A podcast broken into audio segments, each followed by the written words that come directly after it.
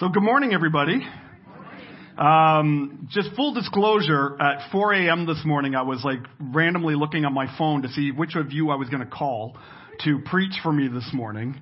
Um, but uh, none of your names really jumped out at me, so I got to work on my relationship with all of you to to do that. I've been fighting a cold since Tuesday, and um, no word of a lie, I just took some medicine a little bit earlier to kind of. Uh, I'm going to get through this. I took nighttime by accident. like no word of a lie, extra strength nighttime medicine. So we'll see what happens.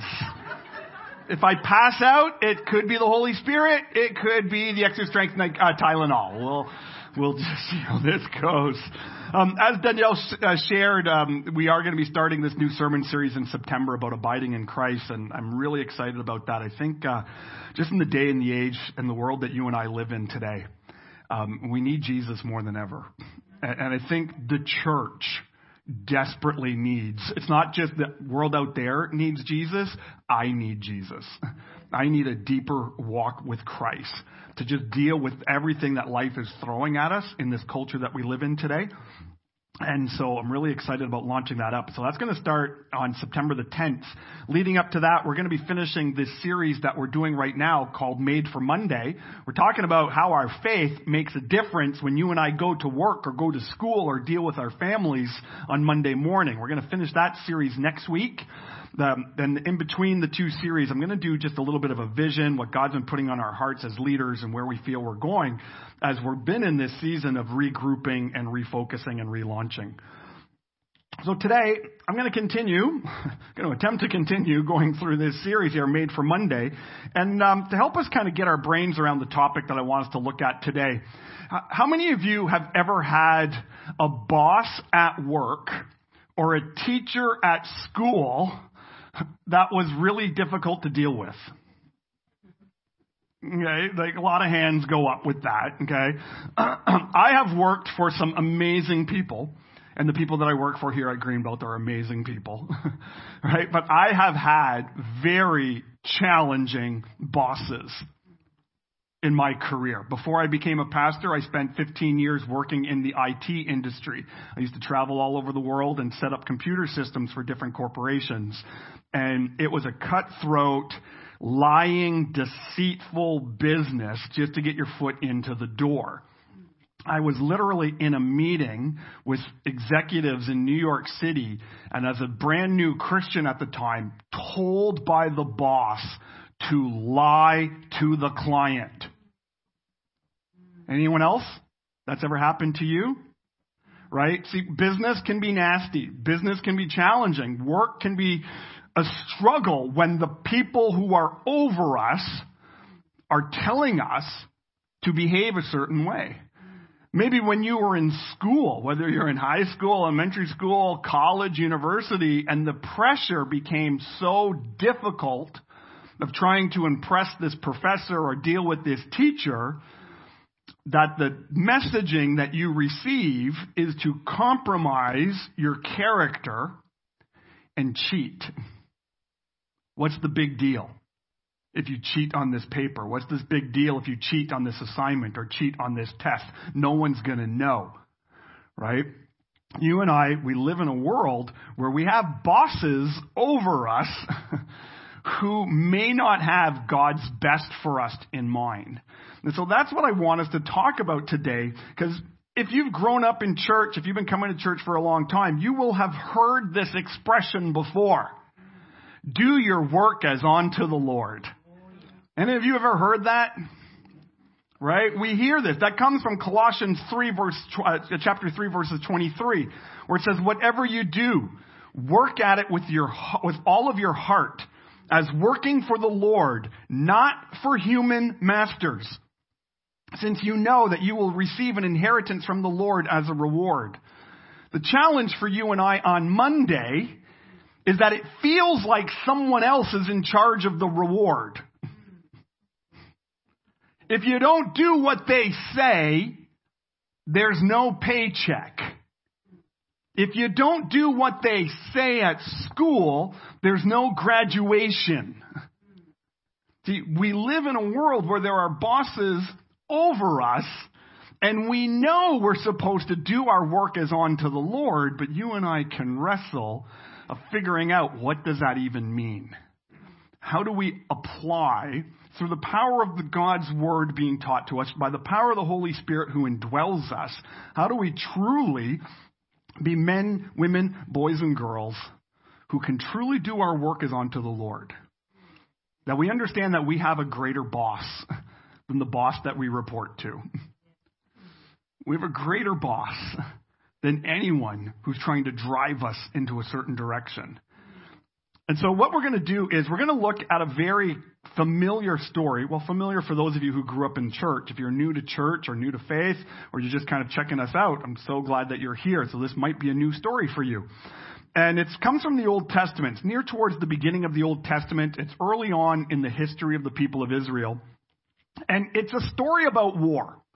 Now, I'm not saying your job and your workplace or your school or your family is a place of war. For some of you, you might feel like it is on some days. okay? But I'm not saying that your workplace or your family or your school is a place of war. But we're going to use this story about war in order to just kind of unpack some godly principles here of how God works among his people. See, because God hasn't changed. How he worked in the, the, in the Old Testament, we see the same kind of things happening throughout the New Testament. We see the same things happening in church history. Like God's character and God's methods for working within His church. Again, by the power of the Holy Spirit, through, as we learn about Him through His Word, these characteristics about God, I hope will encourage us with whatever we have to deal with on Monday morning. So I'm going to read, it's a bit of a long story. So I'm going to read about this guy named Gideon. Okay, and so if you want to follow along, we're going to be reading in the Old Testament from the book of Judges. In Judges chapter 7 is what I'm going to be reading. and this takes place in about the mid 12th century BC. Okay? And and so, yeah, let me just read this. I'm going to stop and pause a little bit. We'll unpack this, and then we're going to look at this idea of truly doing our work as unto the Lord and how it can make such a difference for us on Monday morning. So let me start reading here in verse 1 of chapter 7. It says, Early in the morning, uh, Jerubbaal, that is Gideon, and all of his men camped in the spring of Harod. Right? And the camp of Midian was north of them in the valley near the hill of Moreh. And the Lord said to Gideon, You have too many men. I cannot deliver Midian into your hands, or Israel would boast against me. My own strength has saved me. Now announce to the army, Anyone who trembles with fear may turn back and leave Mount Gilead. And so 22,000 men left while 10,000 remained. So just to kind of set a little bit of context here, what's happening is, is you have the people of Midian are at war with the people of Israel.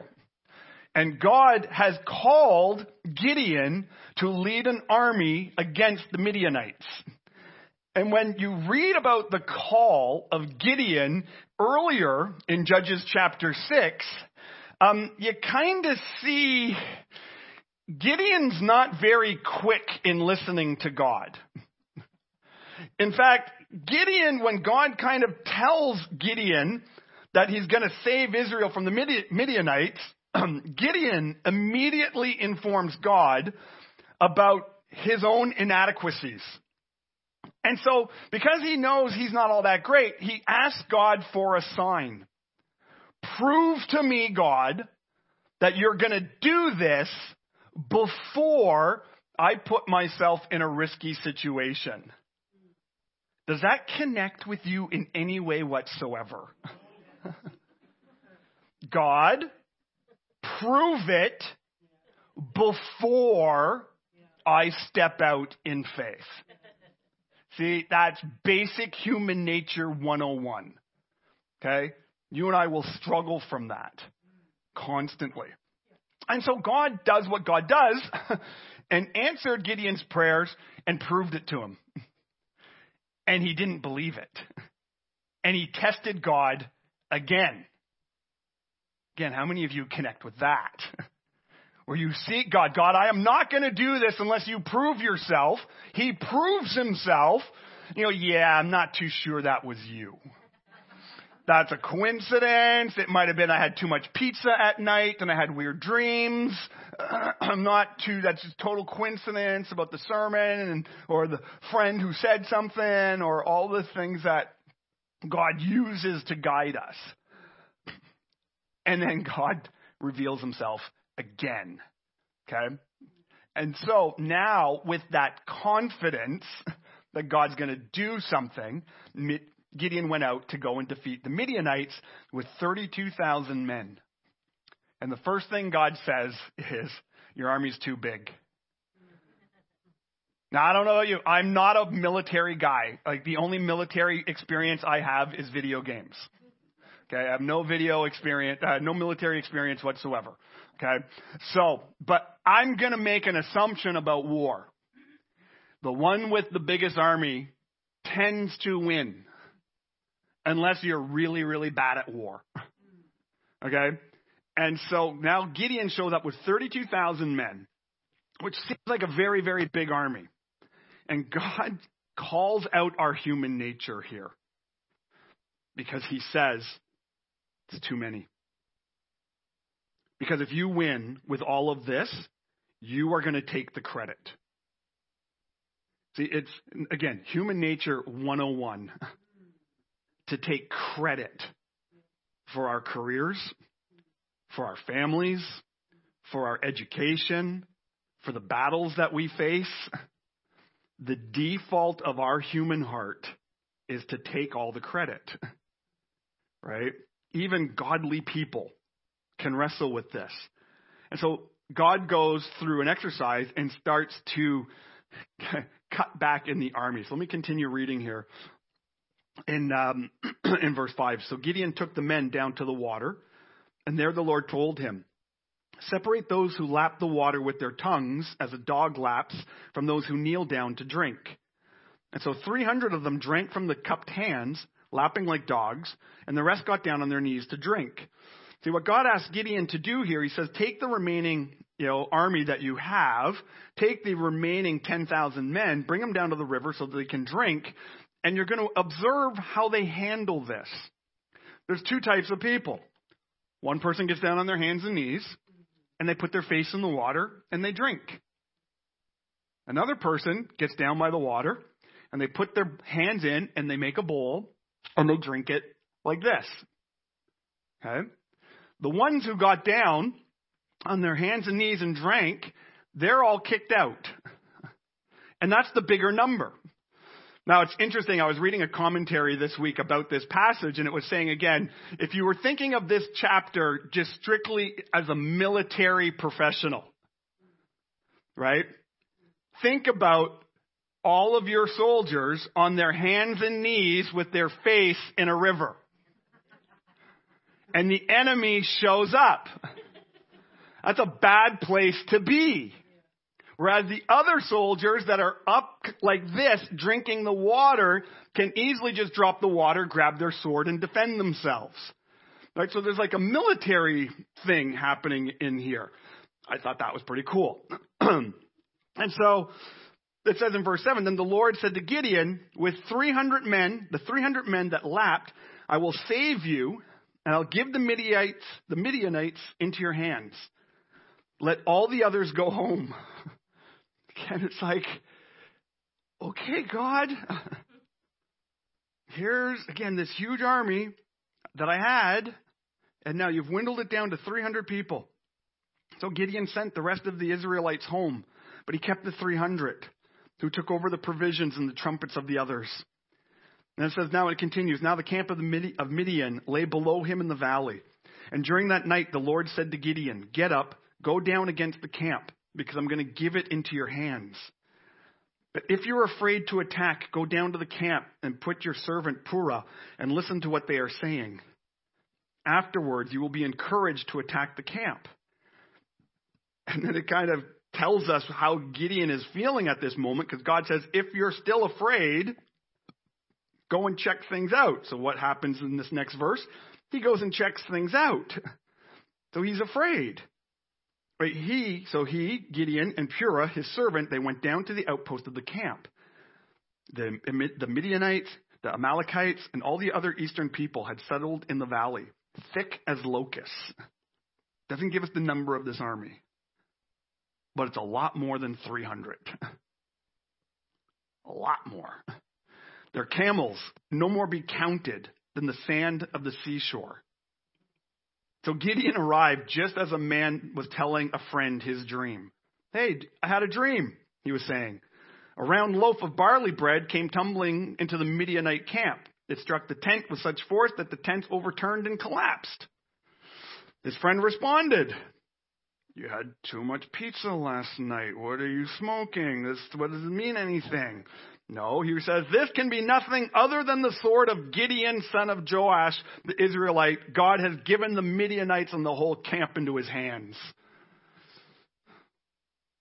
That's how he's interpreting this dream that they're in trouble. Gideon heard that the dream and its interpretation, heard the dream and the interpretation. Then he bowed down and worshiped. Like, how many times did Gideon have to hear again and again and again that God is going to do this? How many times do you and I need to hear again and again and again that God is going to do this? before we bow down in worship. You see, the more you get to know who God is, and how trustworthy God is, and how good God is, and how safe He is, and how strong He is, and that He is a really, really good boss that you can trust. The response is worship. The response is a complete, total trust in God. And so the big idea that I want us to kind of think about as we kind of continue through this is this idea that God constantly shows us that he is a trustworthy boss. God constantly shows that he is a trustworthy boss. when we say that the Lord is the Lord of our lives, when we say that we're going to do our work on Monday morning, as unto the Lord is because God is trustworthy. And even though the world around us might look like that we can't trust the situation, we can because we can trust who God is. And then this story concludes, and I'm just going to summarize it. Um, Gideon wins. he actually listens to God. He takes the 300 men, they surround the camp, and the, the, enemies of the people of Israel have this panic attack because they think the army is way greater than it is, and the enemies of God actually begin to destroy themselves before Israel even shows up to clean up the mess. All right? That God shows that He is a trustworthy boss. Excuse me. And so three kind of ideas that I'd like us to draw deeper from this story to help you and I deal with Monday. I don't know what your Monday looks like tomorrow. I think mine's going to be in bed. Okay, but we'll see. if We know we'll see where your Monday is. Okay, but whatever your Monday looks like, you can deal with it because God is trustworthy. He's trustworthy, even though maybe the situations around you look like it's not. And so, three things that, that, that we can draw from this story of Gideon and the Midianites. And so, I encourage you, if you want to jot these down, you know, talk about them as a family, you know, think about them in your quiet time, is this. Is the first, we have to remember about God's guidance and intervention. Right? Gideon recognizes firsthand God's guidance and intervention in this situation. Now, it took Gideon a few attempts to actually trust it. You know, we read in Judges chapter 6 about how Gideon would put this fleece out, and well, if it's dry or if it's wet, and then I'm going to believe you or not believe you, and all of these things that he keeps testing God. I got to go and hear about this dream over here because I'm still afraid to trust you. But Gideon is constantly being reassured of God's guidance and God's intervention. And that's God's character all throughout the Bible, you can read that God is a God of guidance and intervention. This is why when Danielle announced why a series like Abide is so often when, is so important. Because when Christians say, I don't hear God, that's a bad place to live out your Christian faith. Okay? God speaks. God guides. God intervenes. We just need to practice some discipline to make, to know that we're listening to the right things. Okay? So, because, and I know this for certain because all throughout the Bible, we hear about God's guidance and intervention. We read in Isaiah chapter 30 verses 21 as an example. It says, whenever you turn to the right or to the left, your ears will hear a voice behind you saying, this is the way, walk in it. God speaks, He guides, He intervenes. Right, John 16, 13, it says, But when He, the Spirit of truth, Holy Spirit, when He comes, He will guide you in all truth. God is a God who guides and who intervenes. Right? Life isn't always clear, and I'm the first to admit that. but God's Word promises guidance for His children. You and I just need eyes open to see it. And I think what we need to do is we also have to practice remembering when God has done it. Mm. Because you and I can forget how God guides. I mean, I share this story all the time when I talk to different church leaders and different pastors when, you know, because right now, you know, pastors used to love getting together and talking about how big their churches are. It's just a thing we do. How many people come to your church on Sunday? You know, it's just part of it. now what we do is how many people did you lose during the pandemic? That's like the new question that we ask now. That's how I only lost 40%. I lost 30%. Great. Somehow makes us feel better. Okay.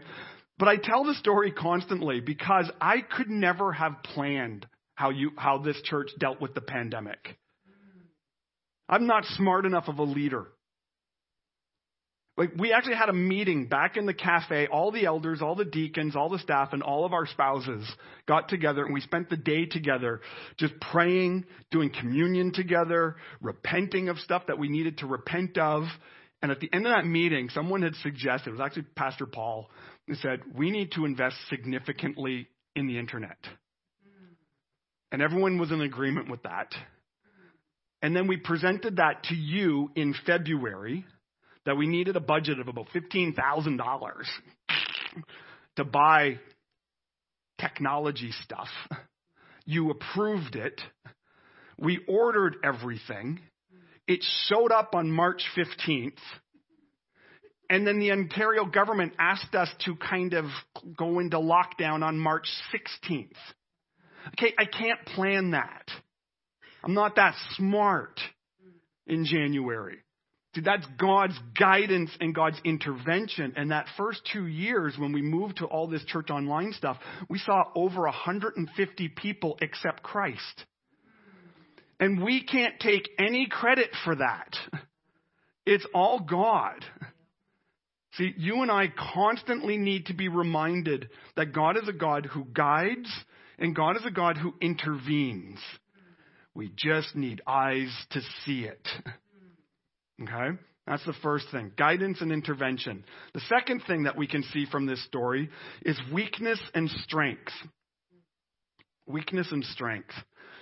now, again, you and I, as modern day evangelical Christians, we have a lot of strengths. We're the most educated people that the world has ever seen. We have more access to information at this point of history than at any other time when humanity has existed. You know, I always love it when people say, oh, I don't know how to do this. Dude, Google it. There's no reason for anyone to ever say, I don't know how to do something. You could easily learn it. I have repaired washing machines and dishwashers. I've redone my attic. Like I've done crazy stuff I should never be doing. Because I've got Google. Okay, we've got all this stuff. We have amazing strength, amazing information available to us, right? We're so educated. We're so talented. We have access to all this information in a thing that is this big in our pocket. I'm talking about your phone. Okay? And it's so easy for you and I on Monday morning to completely lean into our own strength and forget about God. You see, I kind of wonder when Gideon is constantly afraid and dealing with this issue of the army getting smaller and smaller and smaller. He's like, dude, you're taking away all of my strength. Like, you're taking away the things that are going to work for me. And again, God kind of revealed already at the beginning of this chapter, in, in, in chapter 7, of God's purpose of this battle. Yes, God wants to defeat the enemies, but ultimately, God's purpose is that God receives glory. You see, that's another part of the nature of God. Is God is a God who receives glory for our lives. When He blesses us, it's great that we're blessed, but it's so that He receives glory. When God uses us to help someone put their faith in Jesus, it feels wonderful for us, and we love it. And we love when we have baptisms and we hear the story and the church starts to grow, or our kids' ministry grows, or our youth ministry grows. It, it feels good. But the goal is not that Greenbelt can go, wow, look how amazing we are. The goal is so that God will receive glory. Right? And so you and I need to remember how weak we are without God. Even with the education, even with the experience, even with all the information that we have, at the end of the day, it's nothing compared to the greatness of God. Nothing. It's nothing. My education is nothing. My little seminary degree, God mocks that. He's created the heavens and the earth. He's not impressed with my 20 credits. okay? He helped me get through it, and he helped me get through it a lot. okay? Because I'm ADHD. School was hard. okay? But we got to remember our weakness. Right? And that's why I love what God does to Gideon here. He brings him to this point of complete weakness. You only get 300 men. Because it forces Gideon to trust in the strength of God. And again, and we read about that idea all throughout our Bibles as well. Isaiah 41, verse 10, it says, So do not fear, for I am with you. Do not be dismayed, for I am your God. I will strengthen you and I will help you. I will uphold you with a righteous right hand. 2 Corinthians 12, 9 says, My grace is all you need you don't need your power. You don't need your education. You don't need everything. My grace is all you need, for my power is the greatest when you are weak. Now we know that God gives the church spiritual gifts and God strengthens us in order to accomplish the mission that God calls for us. But we have to remember the situations that you and I find ourselves in. It's not our own personal strength. It's God's strength. I remember, and I'm not telling this story to boast because I'm just trying to show I get the tension of this. I was a brand new Christian. Uh, we had little kids at the time. I was working in the computer consulting industry, and it was a Sunday morning, and I'm getting baby seats into our minivan when we were still living in Montreal, and I got a phone call from the office that says, I need you need to come into work right now. And I'm a new Christian. And we had made a decision, Danielle and I, that Sunday morning in our lives was the priority over everything else. Kids' sports, school responsibilities, work. It was just, I'm not saying that to shame. I'm just saying that that's what we decided to do. The worshiping of God is crucial. The gathering with the people of God is crucial. And so I'm on the phone and I told this guy, I'm here. I'm this junior level nobody. And the guy up here says, You come in. And I said, I'll see you Monday. Because of my religious belief, I can't come in on Sunday. I'll see you tomorrow. And I would love to say that I spent all that Sunday just feeling so close to God. I spent that Sunday throwing up. and that was before you had email on your phone, and so I had to dial in to check my work email. You're sitting there, and you're kind of waiting 10 minutes to connect to the work email to see if I've been fired. okay? But again, I don't say that to boast. But we have to understand that God is stronger than our boss. God is stronger than the situations that we find ourselves in. And are we obedient? Do we put God first in our weakness to allow Him to be strong? I could have gone into work. It wouldn't have been a big deal. We would have missed a Sunday. My kids don't remember it. My wife doesn't. I don't remember what. I don't remember the sermon that Sunday. But we put God first in this stuff and we trusted His strength. Okay? Strength and weakness, guidance and intervention. And then finally, this it's faith and obedience. Right? Gideon's faith in God shows us his obedience. The, Gideon is the guy, remember, who was keeps testing God to see if God is trustworthy. Puts out a fleece, God passes. Puts out another fleece, God passes. Right? Verse 10 shows us Gideon is still dealing with fear. He's got this distrust in God. He hears about a Midianite who has a dream and another Midianite who who interprets the dream saying, "Well, we're we're doomed. Gideon's coming in to take take us over." You see, faith, your faith is proven by your actions. You and I can't say we believe something about God if our actions never reflect that.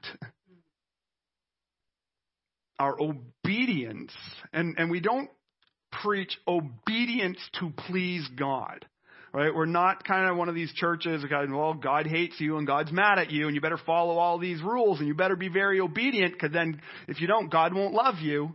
No, that's not what we preach at all. Here we preach that God loves you. And God loves you so much that he sent his one and only son to die for you. Right? Because you're not obedient enough to please God. You and I are not obedient enough in order to keep all of the commandments of God. But he sent Jesus, who was the fullness of God, to come in human likeness to die a sinner's death on the cross so that our sin can be washed away.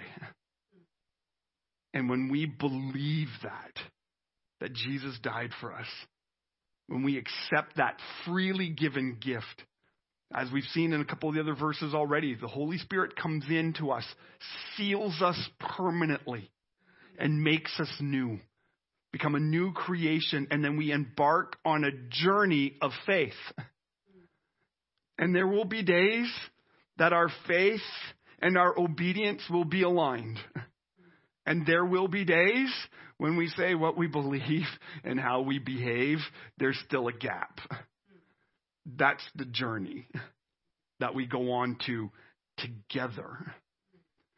But we see Gideon his, we see his faith in action by his obedience of stepping into this battle with only 300 men.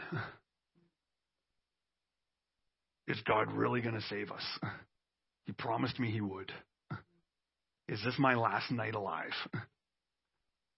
Again, I don't think you and I deal with that question too often. Is tonight my last night alive? But some of you might be dealing, work is really hard right now. Am I going to be here much longer? There's a lot of uncertainty in things in this world right now that can bring a lot of fear and a lot of doubt. But we need to put our faith in God who has shown himself again and again and again to be a trustworthy boss. that he is good and he is worth believing in and worth following. Right? I love how Jesus said these words in John chapter 14, verse 15. It says, If you love me, you'll obey me. You'll obey what I command. And in James chapter 1 verse 22 it says do not merely listen to the word and deceive yourselves. Do what it says. See, that's how you and I should be living out Monday. It's great when we gather together on Sunday morning and we sing songs and we worship and we see our friends and we have coffee and we have cookies and we pray and we got kids ministry and all these amazing things that we do. But we do this to prepare you for tomorrow. Mm-hmm. That you have a boss who loves you.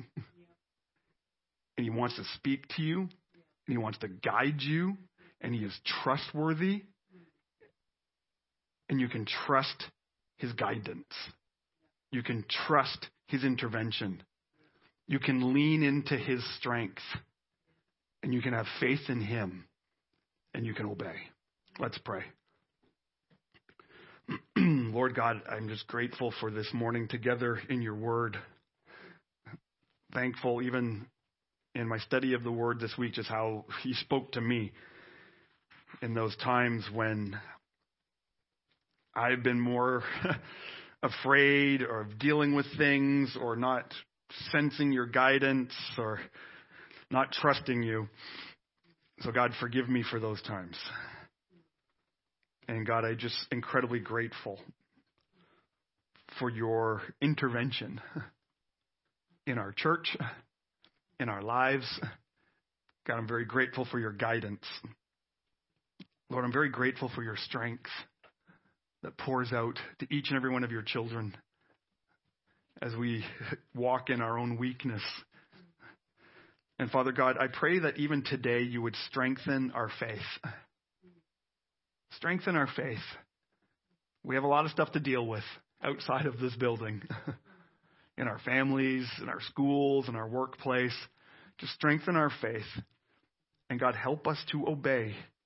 Help us to obey the call that you have on our lives for the sole purpose of you receiving glory. That you would receive glory on how we talk to people at work. That you would receive glory by how we talk to other people at school. That you would receive glory by how we're out in our communities as stay at home parents and all the responsibilities that we have. God, receive glory by our lives. I pray this in Jesus' name. Amen.